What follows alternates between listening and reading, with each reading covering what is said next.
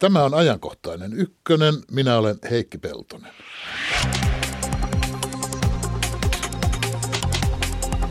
Ilmastonmuutos kiihtyy, toteaa kansainvälinen ilmastonmuutospaneeli IPCC. Se esittää ankaria tavoitteita, jotta muutos pysyisi kohtuuden rajoissa. Mutta ovatko arviot silti ylioptimistisia? Onko peli jo menetetty? Ilmastonmuutoksesta aivan kohta. 83-vuotiaan naisen piti Helsingissä esiintyä alasti lasikopissa osana teatterifestivaalia. Tätä pidettiin kuitenkin sukupuolisivellisyyttä loukkaavana ja mummo sai verhokseen alusvaatteet. Miksi luonnollinen Eevan asu aiheuttaa meissä pahennusta ja häpeää?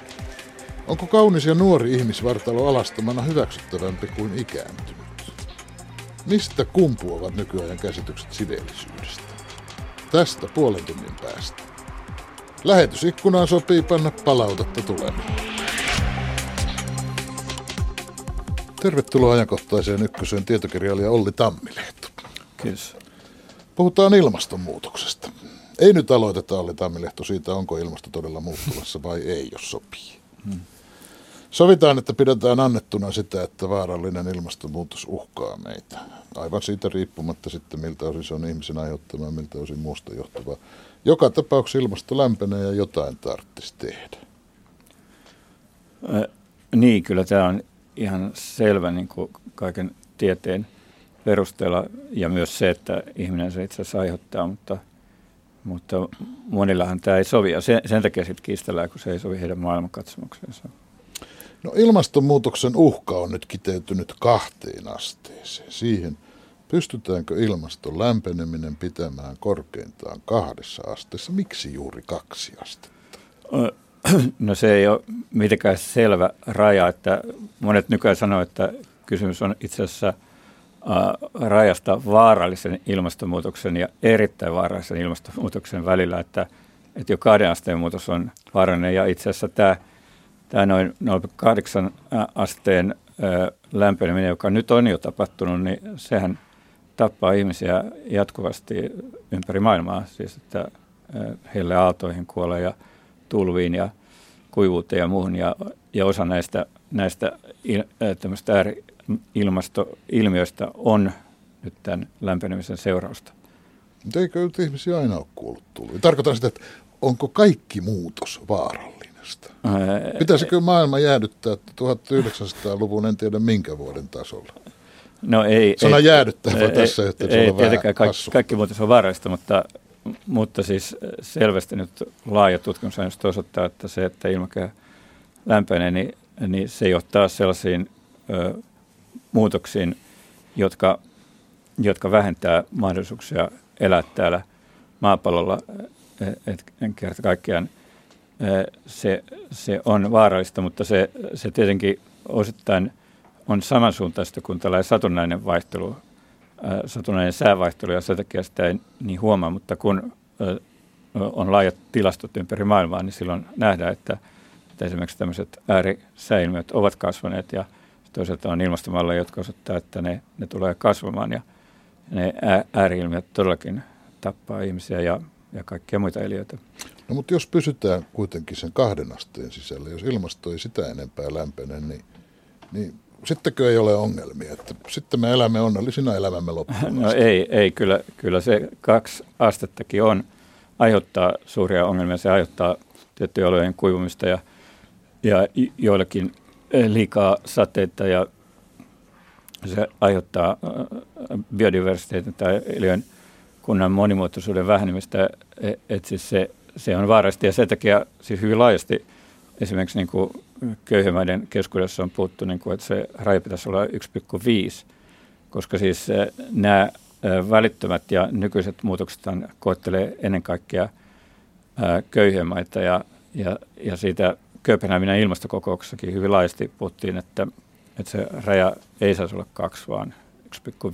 Siis se ei ole mikään tieteellisesti eksakti se kaksi, vaan ei, se on, ei, se on itse asiassa käsittääkseni taloustieteilijöiden kes, keksimä raja, että ei, ei, ei se ole edes, edes ilmastotutkijoiden kehittämä. Jossain vaiheessa taloustieteilijät esitti sen ja sitten se alkoi vakiintua.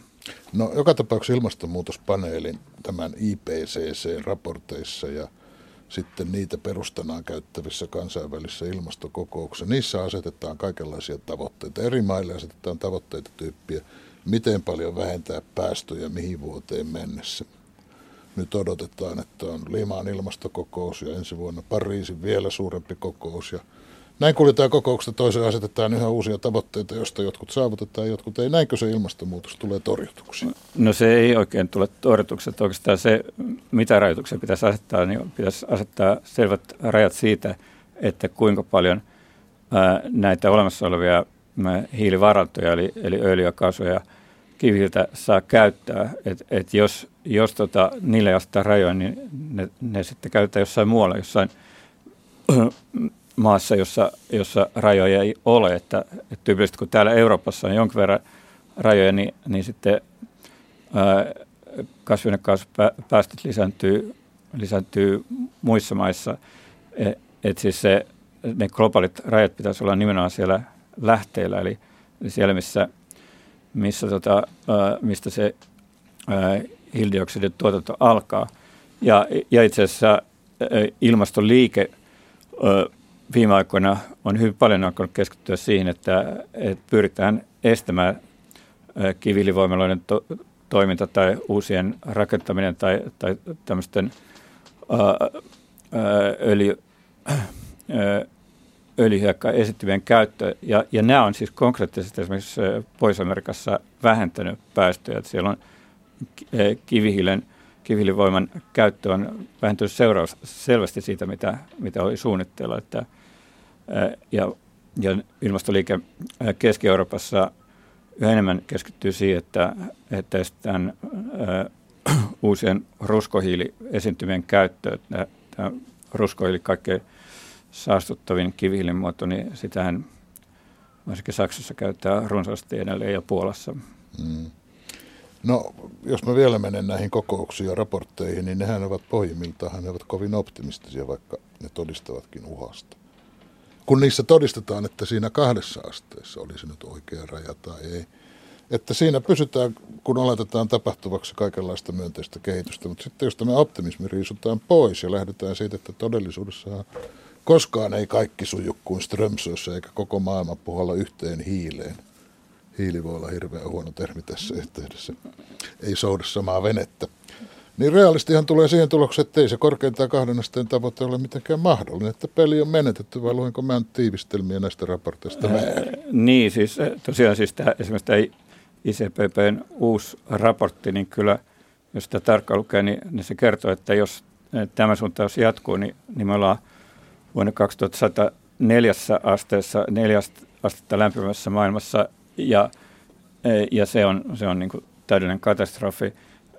Mitä tarkoittaa, kun se on täydellinen katastrofi? Siis kuinka no, no se, Onko se, se maailmanlopun kaltainen? Ei, no, mutta se johtaa siihen, että esimerkiksi maailman ravinnon tuotanto vähenee niin, että et, et, et syntyy valtavia, valtavia nälänhätiä ja, ja ihmisiä kuolee valtavasti, koska, koska kerta kaikkiaan sellaisessa maailmassa ravintoa ei voida tuottaa, tuottaa miljardeille ihmisille tai ehkä vain yhdelle miljardille.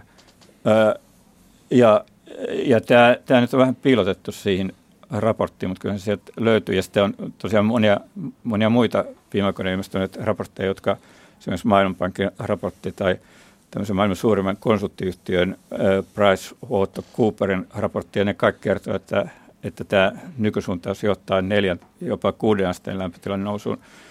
Taas nokitit sinne kuuteen asteeseen no, no tämä Cooper tosiaan sanoo mm. kuusesta, mutta puhui neljästä asteesta. Niin, niin siis, äh, siis todella äh, tällä, tällä äh, linjalla ollaan, mutta, mutta, mutta tokihan, tokihan voidaan, voidaan vähentää, mutta se, ne keinot, joita IPCC esittää, ne on hyvin kyseenalaisia, koska ne on sellaista, sellaista äh, tekniikkaa, jota ei ole vielä olemassa ja toisaalta ne, ne ei välttämättä kokonaisuudessaan vähennä edes hiilidioksidipäästöjä, vaan, vaan niin kuin ikään kuin paikallisesti. Siis esimerkiksi tämä hiilidioksidin varastointi johonkin maaperään, maaperään esimerkiksi vanhoihin öljylähteisiin, niin se on erittäin epävarma ja ei, ei mitenkään voida tietää, että se siellä pysyy. Ja, ja sitten myös tämä, tämmöiset tota, suunnitelmat käyttää valtavasti niin kuin biomassaa tähän tota, valtavia bio, siis ka, puiden tai muiden kasvien viljelyä, jota sitten poltettaisiin ja sitten hiilidioksidia haudattaisiin, niin, niin ne, ne helposti johtaa siihen, että ravinno, ää, ravinnon tuotantoa pitää tuottaa jossain muualla, ja sitten se johtaa taas siihen, että, ää, että siitä uuden pellon raivaamisesta tulee ää, valtavasti uusia päästöjä, että ne on erittäin kyseenalaisia ratkaisuja. Ja siis näitä ratkaisuja esitetään sen takia, kun ei, ei nähdä, että se oikea ratkaisu on se, että luovutaan taloudellisen kasvun tavoitteesta. Ja esimerkiksi Kevin Anderson, yksi Britannian johtava ilmastotutkija, maailman mitassa tär- hyvin keskeinen ilmastotutkija, hän, hän aivan avoimesti sanoi, että, että tosiaan ainoa ratkaisu on tällainen suunniteltu lama, siis, siis taloudellisen, kasvun politiikasta luopuminen. Silloin, silloin on, on jotain todellisia mahdollisuuksia, että, että teknisiä ratkaisuja, tekniset ratkaisut ehkä olisi hoitanut homman, jos ne olisi aloitettu siis jo vuosikymmeniä sitten, mutta ei enää. Nyt ollaan niin pitkällä. Ja onko se niin, että sen sijaan, että uskoteltaisiin meidän viisaisesti toimien pystyvän keksimään erilaisia tekniikoita, joilla voidaan välttää edessä oleva katastrofi, niin pitäisi todeta, että siellä se katastrofi on edessä, se on jo tulossa. No se on katastrofi. Olemmeko me nyt vaan kaikki ei, panemassa ei, päämme pensaaseen, kun niin, tämä katastrofin todennäköisyys niin, siis, on niin epämiellyttävä jo, ajatus? Niin, kysymys on siitä, minkä, minkä monet on viime aikoina todennut, että, että nykyajan ihmisillä on paljon helpompi kuvitella maailmanloppu kuin kapitalismin loppu. Tai siis, siis että toisaalta, että, että se muutos, mitä tarvitaan, niin se on kertakäyttäen järjestelmän muutos. Ja, ja sehän, sehän on, toki on mahdollista, jos, jos niin halutaan, että, että eihän meillä – tällä moderni kapitalismi ei ole, ei ole mikään vanha järjestelmä ja, ja toki, toki se voidaan muuttaa, mutta, mutta nyt, nyt just kun pidetään kaikki tavoin kiinni siitä, että talous kasvaa ja ei se ole yhtiöllä menee hyvin, niin, niin silloin, silloin se ikään kuin toiminnan marginaali on, on täysin olematon, mutta, mutta sehän on nimenomaan siis se tämän hetken niin valta-elitin ajattelutapa, mutta, mutta jos ajattelee sitä ajattelutapaa, joka nousee ruohonjuurilta ja tutkijoiden keskuudesta, niin niin kyllähän, kyllähän siellä nyt nähdään, nähdään paljon muita mahdollisuuksia. On ta, siis vaikka Euroopassa niin kuin todella laaja tutkijajoukko, joka on kehitellyt tätä uh, degrowth tai, tai taloudellisen kasvun luopumisajatusta siis lukemattomalla tavalla, siis, siis tal, taloustieteen ja yhteiskuntatieteen ja uh, kaikkien uh, avulla, niin, niin siis, siis, siis tällä, tällä ajatus on vo, voimistumassa ja silloin tavattomasti niin kuin akateemista tukea, mutta, mutta sehän ei, ei sovi tämän nykyisen valtaelitin ajattelu ollenkaan, mutta se sopii hyvin niin kuin yhteiskunnallisten liikkeiden ajatteluun. Ja, ja esimerkiksi Naomi Klein tässä uudessa kirjassaan äh, tuo esiin just sitä, että, että tämä muutos, tämä yhteiskunnallinen muutos, jota äh, tämä ilmastokriisi vaatii, niin se on yhdensuuntainen – lukemattomien muiden liikkeiden vaatimusten kanssa. Eli, eli samanaikaisesti kun ö, muuta yhteiskuntaa niin, että, että ö, ei tuhota maapalloa kasvihuonekaasulla, niin, niin samanaikaisesti voidaan tehdä sellaisia muutoksia, joita, joita yleisesti yhteiskunnalliset liikkeet on vaatinut niin kuin tasa, tasa-arvoisuutta ja, ja, ja, ja tuota, ää, kaikkien ihmisten oikeutta vaikuttaa niin päätöksentekoon demokratian lisäämistä, niin, niin, niin tällaiset muutokset on ihan sopusoinnussa tämän ilmastonmuutoksen torjumisen kanssa. Ja Sinä kun puhut Olli Tammilehto, sidot ilmastonmuutoksen kapitalismiin, niin täytyy kuitenkin muistuttaa, että joskus ennen vanhaa oli semmoinenkin kokeilu, jota kutsuivat reaalisosialismiksi, tämä bolshevikkien johtama toiminta. Ja kyllä se ilmastoa saastutti aivan mahdottomasti sekin. E, joo, kyllä, aivan, aivan totta. Ja, e, kysymys on, on nimenomaan jostain toisenlaisesta uudesta ö, ö, järjestyksestä kuin reaalisosialismia. Reaalisosialismia sosialismia ja tämä läntinen kapitalismi muistutti toisiaan niin kuin tavattomasti. Ja, ja sitten jos, jos toisaalta, jos mennään niin kuin historiassa sinne vallankumousvuosiin 17 ja sitten ihan neuvostoliiton ensimmäisiin, ensimmäisiin vuosiin, niin siellähän oli syntymässä to, ihan toisenlainen yhteiskunta, tällainen ruohonjuuritason demokraattinen yhteiskunta, mutta, mutta se ei sopinut Bolsvikelle, että, että tavallaan se, mitä tapahtui siis heti Neuvostoliiton alkuvuosina, oli tavallaan vastavallankumous, että silloin, silloin niin kuin tavallaan se, sama, sellaisia rakenteita ja sellaisia, sellaista taloutta rakennettiin uudestaan, joka, joka oli ha, tavallaan hajoamassa kovaa vauhtia. Se oli, se oli muuttumassa itsehallinnolliseksi, että siellä oli tällä voimakas niin kuin, työläisten itsehallintoliike, joka, jonka niin kuin Lenin ja Trotski ja mut kukisti. Et, et siis, et, siis tavallaan se aito sosialismi oli kyllä, kyllä niin kuin idullaan, mutta, mutta se kukistettiin. Ja siis yksi, yksi niin kuin tyypillinen esimerkki siitä, mistä oli kysymys, on se, että näissä varhaisissa neuvostoliiton mielestuksissa kannattiin Marxin ja Engelsin kuvien lisäksi Henry Fordin kuvaa. Että se malli oli niin kuin USA, että se, se, se oli, oli niin kuin se, mitä haluttiin, niin oli, oli hyvin paljon sama yhteiskunta, joka oli... Se oli otetaan. minä, joka johdatin tähän bolshevismin alkuvaiheeseen ja nyt huomaan, että siitä tulee semmoinen sivuloikka, että yritetään sittenkin tulla takaisin tähän meidän aikaamme.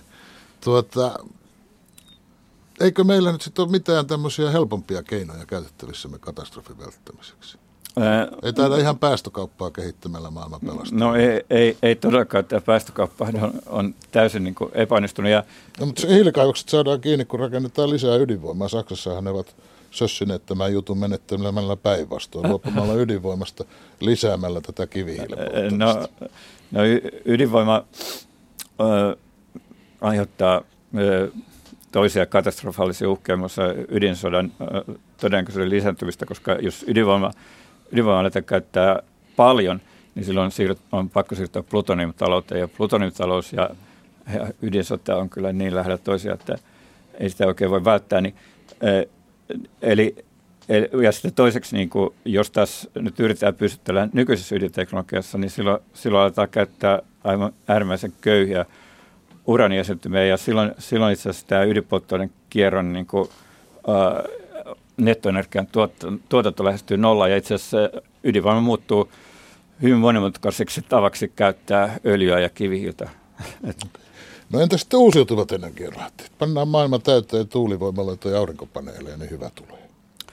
Niin, no niillä, niillä on niin kuin tietenkin tämmöisessä muutoksessa hyvin, hyvin tärkeä osa, mutta, mutta olennaista on se, että ei, ei niillä voi pyörittää tästä kasvuyhteiskuntaa. Että silloin, silloin, silloin niin kuin, siis tämmöinen kasvusta luopuminen ja siirtyminen uusiutuvaan energiaan, se on kyllä sopusoinnussa keskenään. Ja, ja siis uusiutuvan energian teknologiat on mennyt toivottavasti eteenpäin, että niillä, niillä kyllä niin kuin se ää, aikaisempaa helpommin voidaan, voidaan toteuttaa nämä välttämättömät energiatarpeet, mutta toisaalta siis, siis ihmiskuntahan on uusiutuvalla energialla ää, toiminut niin kuin suurimman osan, osan olemassaoloa, että, ei se, että on, on, on uusiutuva energiahan on sinänsä niin kuin ikivanha juttu. Nyt ei tarvitse murehtia sitä, että kun yöllä ei paista, niin aurinkoenergiaa ei ole saatavilla. No joo. Että ollaan ilman paistetta sitten. Ee, niin ja sitten on, aurinkoenergia tavallaan on, on niin kuin biomassa polttaminen tai, tai vaikkapa Suomessa halkojen käyttö, sehän on välillistä aurinkoenergiaa. Onko halkojen käyttö sitten suotavaa ja sallittavaa? Ee, no silloin, silloin jos, jos niin kuin puun poltto pysyy siis metsien uusi, uusiutumisen tahdissa, niin silloinhan se metsät niin kuin sitoo yhtä paljon kuin puupoltosta syntyy hiilidioksidia, että se, se, se kyllä on, on ihan, ihan järkevää. Mutta... Se on hyvä, että kaikkia kiva ei kiellä. tota, mutta entäs energiatehokkuutta pystytään lisäämään? Kyllähän insinööri kaikenlaista keksii. Saa pyörät pyörimään vähemmällä energialla. No, no sillä energiatehokkuuden lisäämillä sillä olisi suuri merkitys silloin, jos, jos tosiaan, tosiaan luovuttu taloudellisesta kasvusta.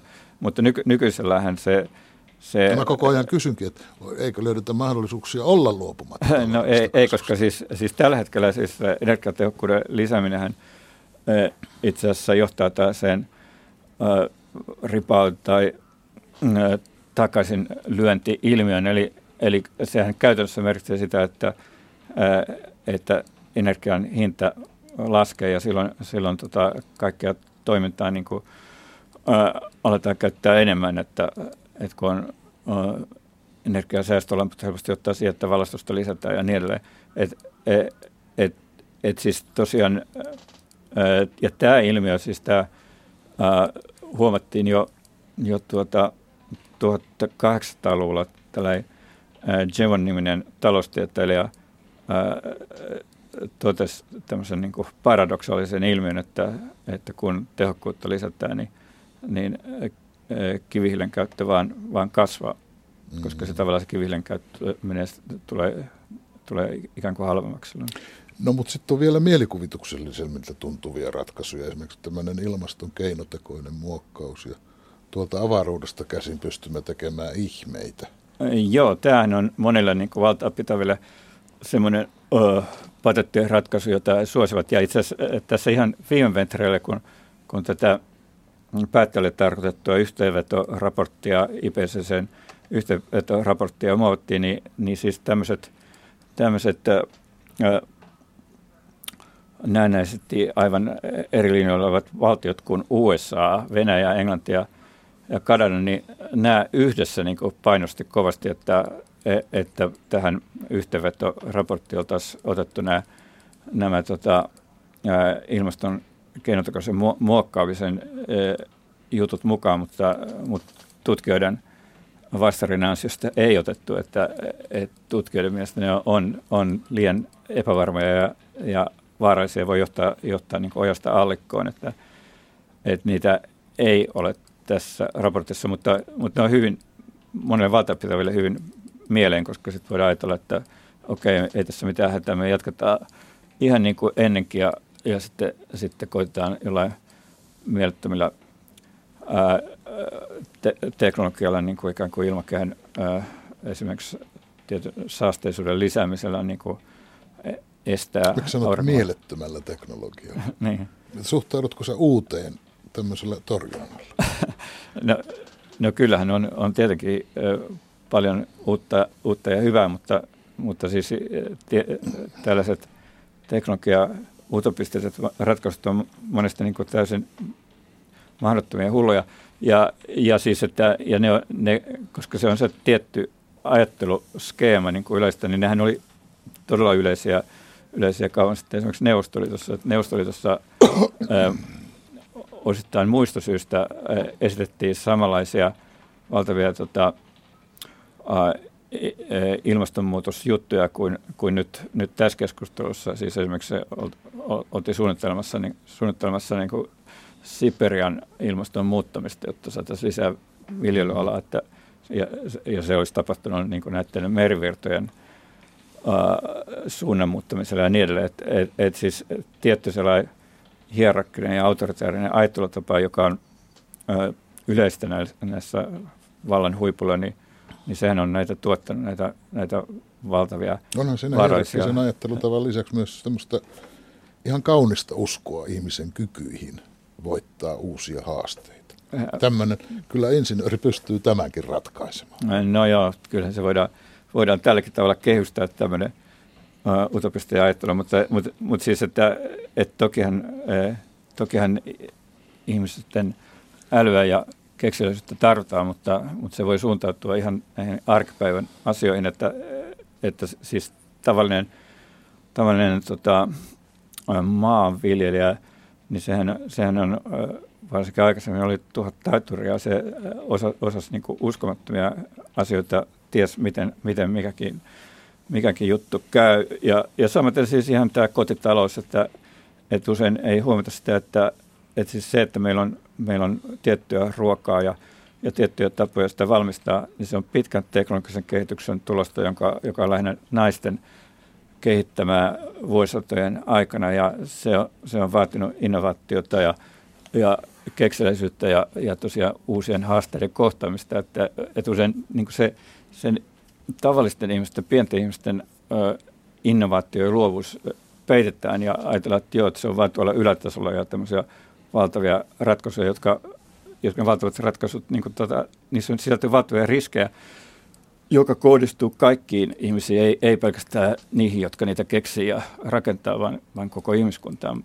Että kun pystytään enemmän maanpinnan tasolla, niin, niin tietenkin teknologian kehitys aina aiheuttaa riskejä, mutta se riskit on sitten rajattuja ja ne kohdistuu esimerkiksi yhteen, yhteen maatilaan. Mm. Tai, No hyvä. Jos insinöörit eivät pysty tätä meidän maailmaamme pelastamaan, niin sittenkö on niin, että meidän yhteiskunta ja meidän elämäntapaamme pitää muuttaa. Niin että ei aletakaan tehdä autoihin uudenlaista polttoainetta, vaan lopetetaan autoilu tai Ei lisätäkään energiatehokkuutta, niin, vaan vähennetään joo. energian käyttöä, vähennetään energian riippuvuutta, vaikka se tulisi kuinka puhtaasta no. tuulimyllystä. Niin, niin mä olen hahmottanut sitä niin, että, että oikeastaan se toinen yhteiskunta on, on meillä ihan ö, läsnä ja tuttuna, että se on sitä, se yhteiskunta, joka, jossa me eletään niin arkipäivisin ja ö, vapaa-aikoina ja ö, kodin piirissä ja, ja, ja usein, usein niin halutaan siihen yhteiskuntaan silloin, kun ä, meillä on kesäloma. Et, et, et, eli, eli siis,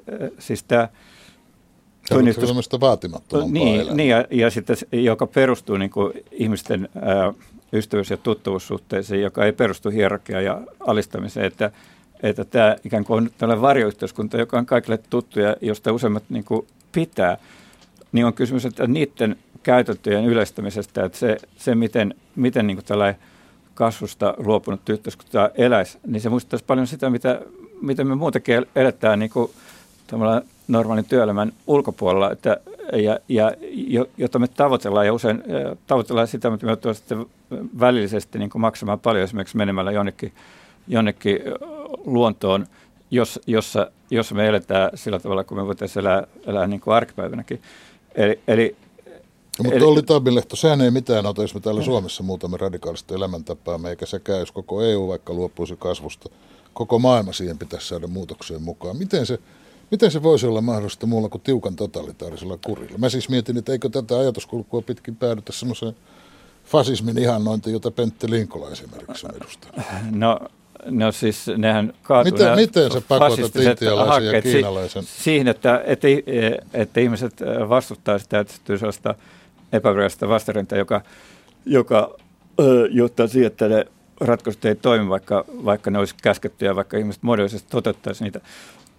Että ihmisillä täytyy olla oma motivaatio tehdä toisin. Ja, mutta siis jos yhtä, ihmiskunnan köyhän alaluokan, joita on miljardeja, jos heidän motivaatiota on se, että intialaiseen kylään Kuoppasen tien sijaan vedettäisiin asfalttia, joka perheeseen tulisi koskaan mut, oma mut auto. Siis, ja tätä kaikkea sinä joo, et niille halua joo, antaa. Ei, mutta siis todellisuudessa just Intiassa on kansanliikkeet, voimakkaat kansanliikkeet on vastustanut tällaisia hankkeita, joilla äh, niin kuin suuria esimerkiksi vesivoimaloita, koska siis ne esimerkiksi suuret vesivoimalat Intian tapaisessa maassa vie resurssit köyhiltä. Et, eli, e, eli siis äh, köyhien elämä, niin kuin, se toimii, toimii Intian tapaisessa maassa niin kuin sellaisella Mutta sä jätät teko- heidät yhtä köyhiksi ja viet meidät no, muut samaan siis, köyhyyteen. Kysymys on niin kuin kurjuuden ja köyhyyden erosta, että e, et jos on paljon niin kuin köyhiä, tosi vähän resursseja käyttäviä ihmisiä, jotka ei ole kurja,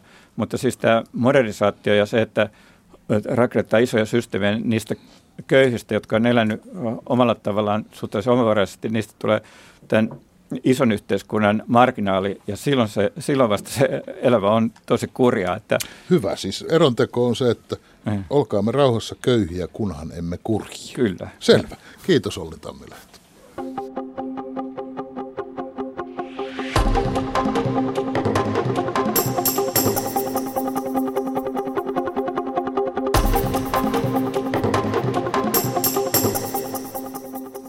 Samppa Korhonen, terve. Päivää Peltonen. Lähetysikkunassa on monenkirjavia mielipiteitä ilmastonmuutoksesta, niin kuin olettaa saattaa. Nykyyhteiskunta tuhlaa paljon energiaa, joten tehostamalla energiankäyttöä voitaisiin saastu, saastuttamista vähentää paljon. Toisaalta sanotaan, että taloudellisen kasvun tavoitteesta ei tulla luopumaan, eikä tällaista ehdottavat poliitikot pysy vallassa, joten koko tämän haihattelun voi unohtaa täysin turhana. Nyt pitäisi vain miettiä, miten sopeudutaan ilmastonmuutokseen. Ehkä minun täytyy, haihat, kun haihattelija istuu tässä vielä, sanoa, että juuri tuli sellainen kommentti, että onpa siellä älykäs haastateltava, Peltonen nyt jää toiseksi. Tätä on moneen junaan tätä palautetta, niin kuin olettaa saattaa. Mennäänkö soppa eteenpäin? Heitetään vaatteet pois. Ei nyt heti.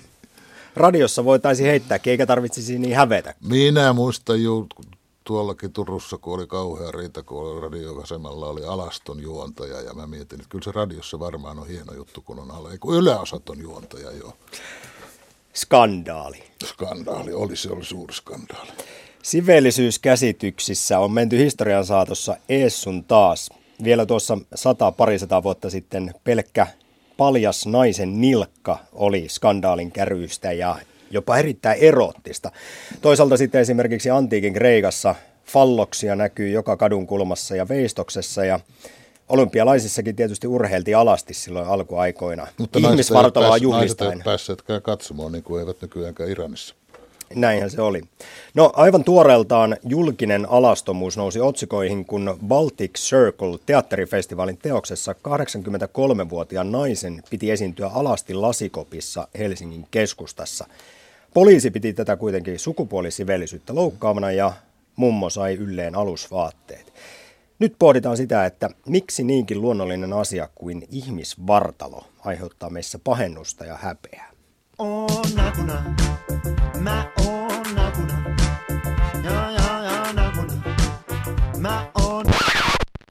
Meidän kulttuurissa alastomuutta säädellään tosiaan hyvin monella tavalla. Ja se on ihan tyypillistä melkein kaikissa kulttuureissa maailmassa. Toki ne normit eroaa vähän niin kuin ilmaston lämpötila ja tämmöisten pukeutumisen välttämättömyyksien takia.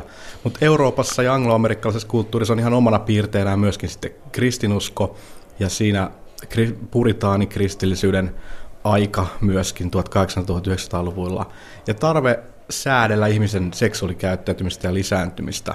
Osittain ihan, ihan perustelluistakin syistä, että tiedetään, että minne suvun varat periytyy ja niin poispäin. Sillä on ollut aikanaan ennen ehkäisyä ihan merkittävä yhteiskunnallinen rooli.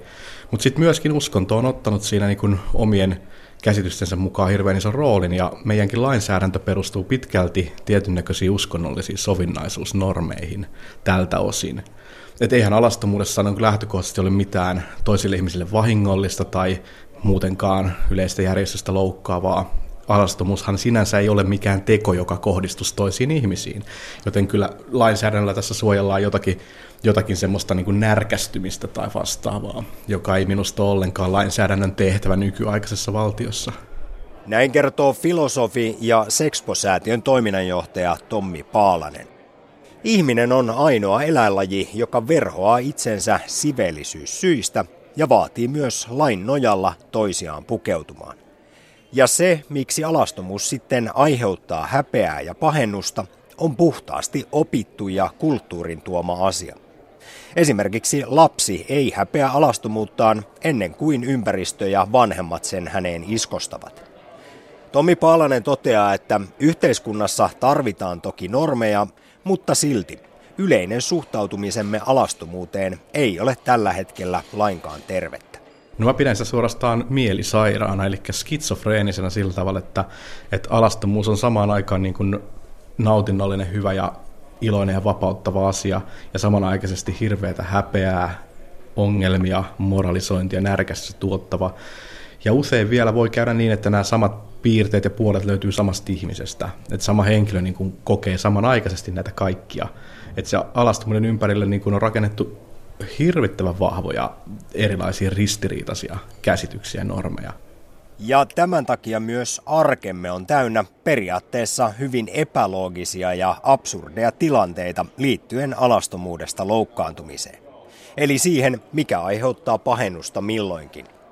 Nainen voi olla rintapaljana kahvilassa, jos hän imettää, mutta ilman vauvaa se sama paljas rinta onkin yhtäkkiä väärin. Televisiossa voidaan näyttää peppuja ja pippeleitä, mutta jos sama tapahtuu julkisella paikalla, se on lain vastaista. Katumainoksessa saa olla suuri kuva alusvaatteissa olevasta ihmisestä, mutta jos mainoksen vieressä seisoo oikea ihminen alusvaatteisillaan, se on paheksuttavaa. Tommi Paalanen. Et hyvin tarkkaan säädellään sitä, että missä tilanteessa ja kontekstissa se paljas pinta ja keho, erityisesti seksuaaliset kehon osat on hyväksyttäviä näyttää. Ja se se äidin, äidin, imettävän äidin rinta on semmoinen nimenomaan, että siinä nähdään se funktio ensimmäisenä ja sen takia se voidaan hyväksyä. Tosin ei kaikki sitäkään hyväksy, että kyllähän niistä on väännetty ja raskaastikin väännetty kättä näistä imetysasioista monestikin. Mutta keskeistä on ehkä se, että, että tämän tyyppisillä normeilla, joilla säädellään hyvin tarkkaan sitä oikeaa kontekstia kehollisuudelle, niin niillä edelleenkin suojellaan jotain sellaista käsitystä kehollisuudesta ja kunnollisuudesta ja, ja tämmöisestä niin sivistyneestä ihmisestä, joka on rakennettu näiden pitkien historiallisten alastomuus- ja seksuaalisuusnormien päälle. Että kyllä se on, Kyllä se on hyvinkin niin kuin jossain määrin meidän jopa kulttuurinen trauma. Ei siinä määrin kuin se ehkä amerikkalaisille, jotka ovat hirveän hysteerisiä alastomuuden suhteen, mutta kyllä mekin, mekin ollaan aika, aika vaikeana luontevan alastomuuden kanssa. Eikä näissä bileissä ole dress ollenkaan. On nakuna, mä oon nakuna. Ja, ja, ja, nakuna. Mä oon ihan nakuna. Niinku hakuna matata, ei tätä voi lakata. Baltic Circle teatterifestivaali tekee valituksen hallinto-oikeuteen niin sanotun mummoteoksen sensuroinnista. Teoksessa 83-vuotiaan naisen piti esiintyä alasti lasikopissa Lasipalatsin aukiolla Helsingissä. Poliisin sensuroinnin jälkeen nainen sai verhokseen alusvaatteet. Tekijöiden mukaan teosta ei ole sensuroitu muualla kuin Suomessa, vaikka sitä on aikaisemmin esitetty eri puolilla Eurooppaa. Milloin alastomuudesta loukkaannutaan, se on siis konteksti sekä kulttuurisidonnaista ja tietysti yksilöllistä. Mutta meillä on myös tietynlaista sisäistä halua ja tarvetta närkästymiseen. Tätä mieltä on taidehistorian ja sukupuolen tutkimuksen dosentti, visuaalisen kulttuurin tutkija Harri Kalha. Hänen mukaansa pahastuminen tuo meille hetkellistä hallinnan tunnetta kaoottisessa maailmassa. Yksi ilmeinen syy tuntuu olevan huoli visuaalisen kulttuurin läpitunkevuudesta ja se tulee tietysti median ja internetin kautta. Eli ihmiset kokee sellaista tavallaan abstraktiakin huolen tuntua siitä, että kuvia ää, ei voida kontrolloida. Ja siitä ehkä tiedostamattakin syntyy semmoinen tarve ää, älähtää julkisesti, koska pahastuminen on aina myös tämmöinen affektiivinen tunne, tunnereaktio ja voisi oikeastaan kärjistää näin, että pahastuminen tekee hyvää. Eli ihmiset jollain tavalla kokee tarvetta pahastua, saa siitä jopa eräänlaista käänteistä nautintoa. Ja, ja sitten toisaalta se luo sellaisen turvallisuuden tuntua edistävän illuusion siitä, että asioihin voi vaikuttaa.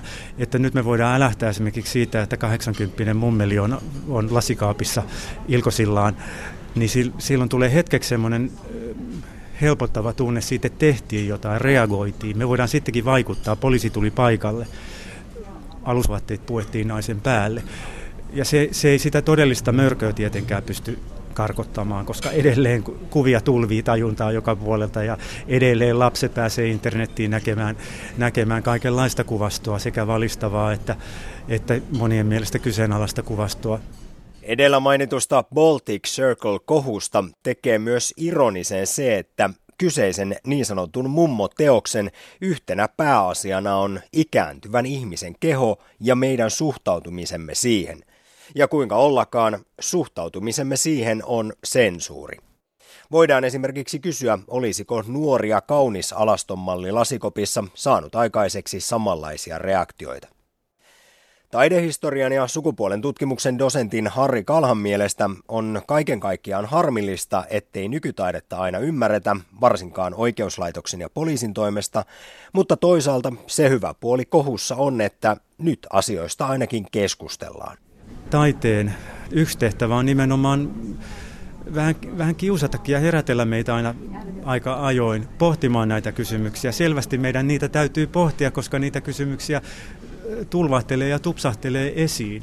Ja ne ihmiset, jotka osaa lukea taidetta, niin ymmärtää sen jujun, että taiteilija pyrkii nimenomaan herättämään näitä reaktioita ja herättämään sitä keskustelua. Mutta ne, jotka taas ei toimi taiteen kentällä tai ole tottuneita nykytaiteen ja nykyteatterin ö, tapoihin herättää meitä, niin niille tämä torjunta on hyvin jyrkkä ö, reaktio, joka estää sitten tavallaan sen sellaisen intellektuaalisen käsittelyn ja sen tavallaan työstämisen, sen aiheen työstämisen. Ironista tässä on se, että tietysti poliisilaitos täydellisti vasta tämän työn, koska tämä, teos ja festivaali sai aika vähän julkisuutta, mutta tämä tuota, pikkarit päälle pukenut mummeli sai valtavasti julkisuutta siinä vaiheessa, kun poliisi astui paikalle, että poliisilaitos täydellisti tämän teoksen, koska teoshan ei nykyään ole olemassa irrallaan kontekstistaan. Että vasta, vasta tämä julkinen keskustelu, johon mekin nyt tässä osallistutaan, luo sen teoksen kokonaisuudessaan, kaikessa mehevyydessään. Me ollaan osa sitä teosta.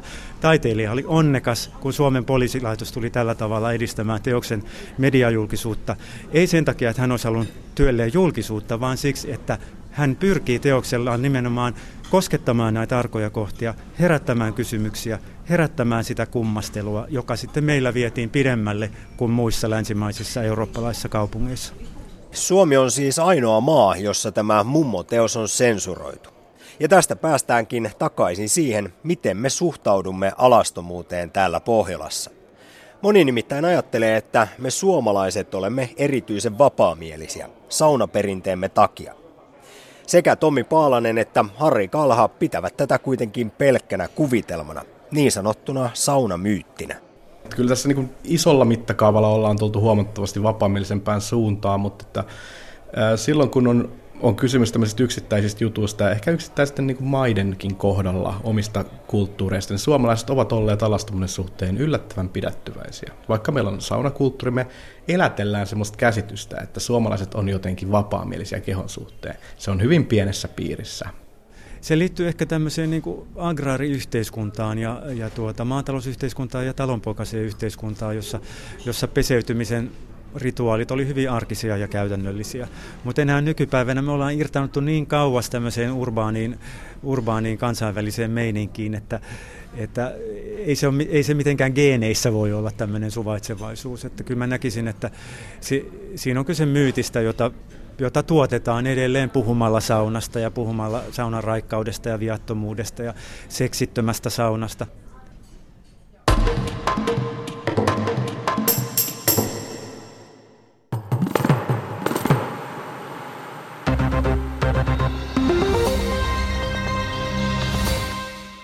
Miten tulkitset, muuttuuko mikään tämän päätöksen myötä? Ilman muuta, kun tällainen päätös on nyt tehty, niin on hyvin todennäköistä, että samanlainen päätös tulee ensi vuonna koskien sitten tätä vuoden 2014 tukea. Keskustalainen europarlamentaarikko ja entinen komissaari Olli Rehn vaatii nyt pääministeri Alexander Stubbia astumaan esiin. Mielestäni olisi hyvin tärkeää, että pääministeri Stubb panee peliin kaiken eurooppalaisen vaikutusvaltansa oikeudenmukaisen ratkaisun puolesta myös suomalaisille maidontuottajille. No kaiken kaikkiaan tämä tarkoittaa sitä, että tämä päätös arvioidaan nyt uudestaan ja se voi hyvin tarkoittaa myös lisämäärärahoja. Stub on parhaillaan työmatkalla Etelä-Koreassa ja täällä kotimaassa paineet ovat yksin maatalousministerin niskassa. Ministeri Orpo vakuutteli, että maitotuet vielä saadaan. Baltian päätökseen peilaten, niin meidän on pakko saada myöskin tukea Suomelle. Mutta mitään takeita ei vielä ole. No ei, ei, koska muuten se olisi, tuki olisi tullut tänään. Jääkö asioita hoitamatta? No varmasti jossakin määrin joudutaan priorisoimaan. Mitä se käytännössä meinaa? Tarkoittaa sitä, että tärkeät asiat hoidetaan, mutta vähäpätöisemmät voi jäädä hoitamatta.